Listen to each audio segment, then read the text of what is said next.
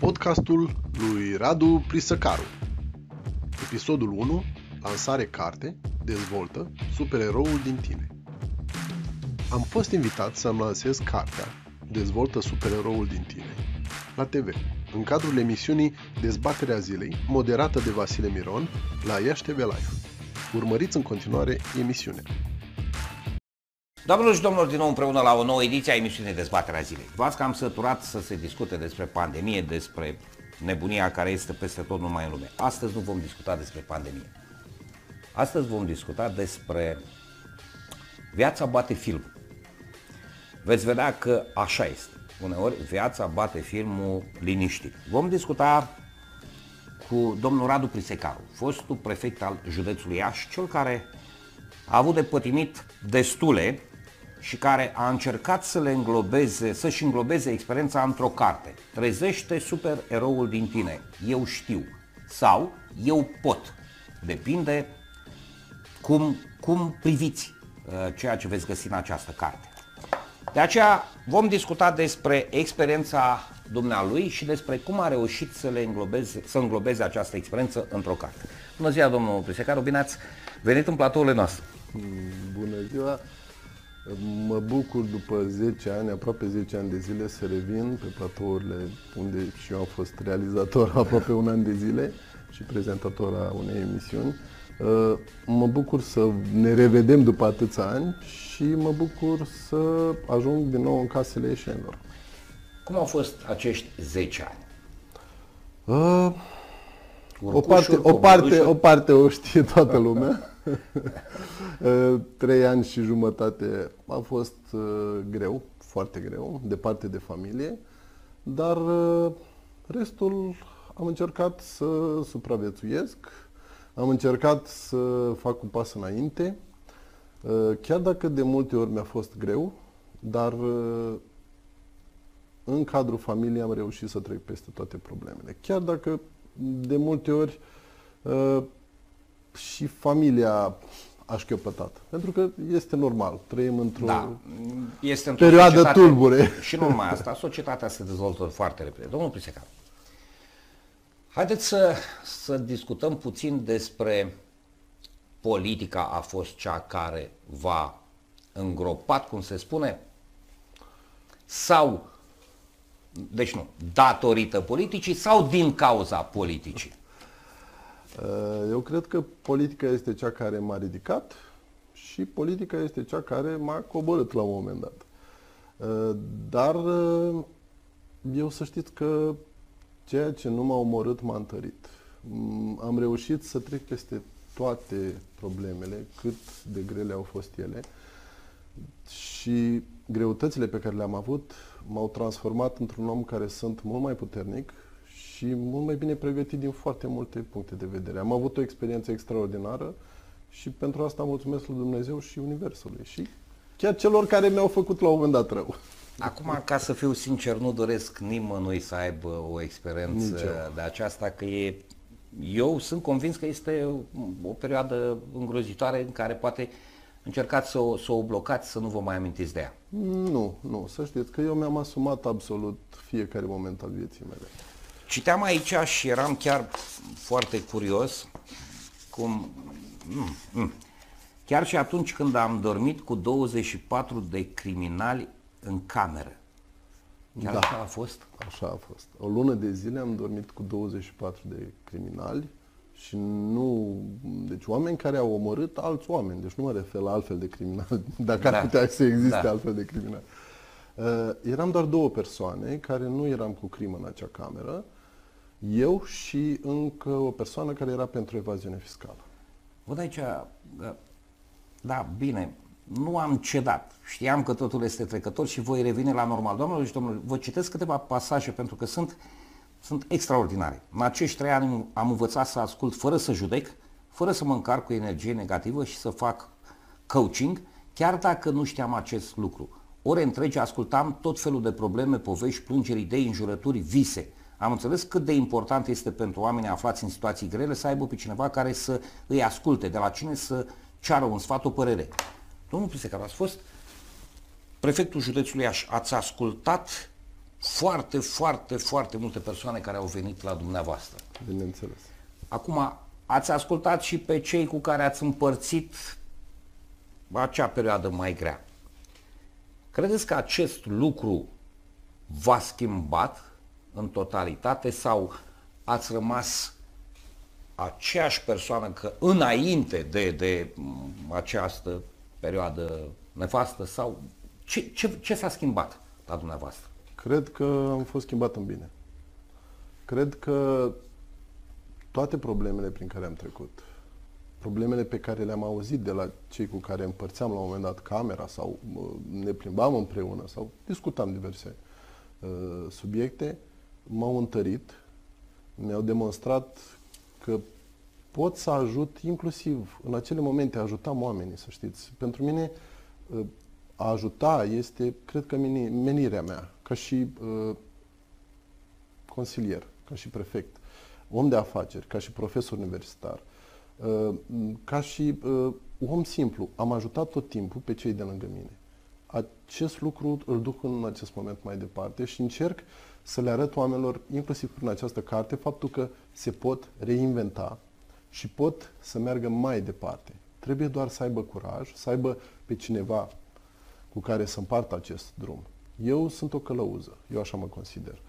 Un om care am trecut prin aceste etape grele, foarte grele în anumite momente, dar care de fiecare dată am reușit să mă ridic. Cu ajutorul familiei, cu ajutorul lui Dumnezeu, cu ajutorul mm, optimismului meu, pentru că sunt o persoană optimistă, și cu ajutorul celor de lângă mine. De ce să nu spun acest lucru? Sunt multe persoane pe care le respect și care m-au ajutat chiar și în momentele cele mai grele. După acea perioadă destul de grea, ați părăsit România. Chiar dinainte părăsisem România, da. plecasem în Marea Britanie. Din 2011 am plecat în Marea Britanie, unde am început o viață nouă. Am luat totul de la zero, am început o firmă pe, cu care recrutam uh, staff uh, medical din România pentru Marea Britanie și acolo, din nou, am ajutat foarte mulți oameni să-și găsească un job potrivit.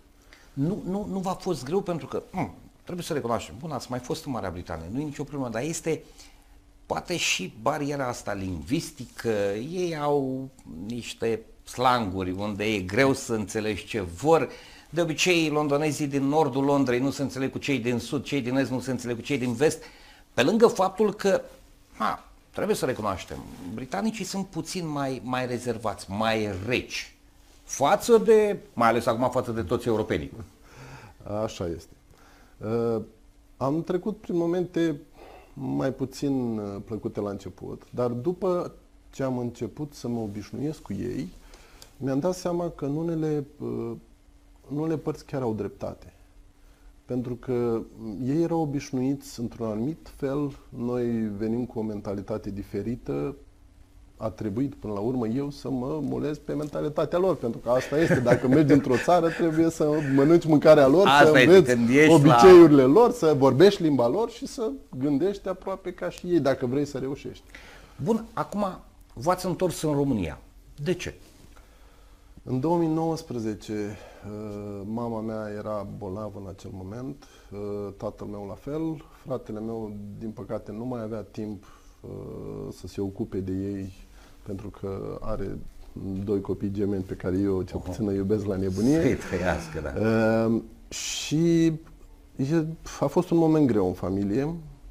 Uh, băiatul meu uh, aproape termina facultatea în Marea Britanie. Am avut o discuție cu el, i-am explicat faptul că s-ar putea să plec pentru mai devreme poate decât el cu șase luni, un an. A spus că nu este niciun fel de problemă, se descurcă singur și așa a și fost. Uh, și atunci am hotărât să revin în țară. Am venit pentru că familia avea nevoie de mine. Dacă familia a fost alături de mine în momentul când eu am fost la Într-o să spun așa, este normal ca și eu să fiu alături de familie atunci când se cer. Bun. 8 ani de zile ați trăit, ați respirat aerul Marii Britanii, ați venit în România. Cum vi s-a părut România? Greu. Greu să mă acomodez. Dar, na, asta este. Suntem un lucru bun la români și asta l-am văzut și în Marea Britanie pentru cei care veneau să lucreze acolo, ne adaptăm foarte ușor. Uh-huh. Și eu, trecând prin atâtea medii, să spunem, uh, am reușit din nou să mă reacomodez. Dar nu vă ascund faptul că mă simt mai mult european decât român în acest moment. Și poate ăsta este unul din motivele pentru care am și plecat din Marea Britanie. Știam că Brexitul se va întâmpla și uh, mă simt european. Deci oricând mă simt liber să plec într-o altă țară și cine știe, poate chiar o voi face din nou. Da, da, pentru că, da, credeți că vreodată România va ajunge să vă simțiți în România cum vă simțiți în Franța, în Germania, în Italia? Vom ajunge vreodată acel moment în care să spunem, domnule, ori în România, ori în Germania, ori în Franța, cam același lucru.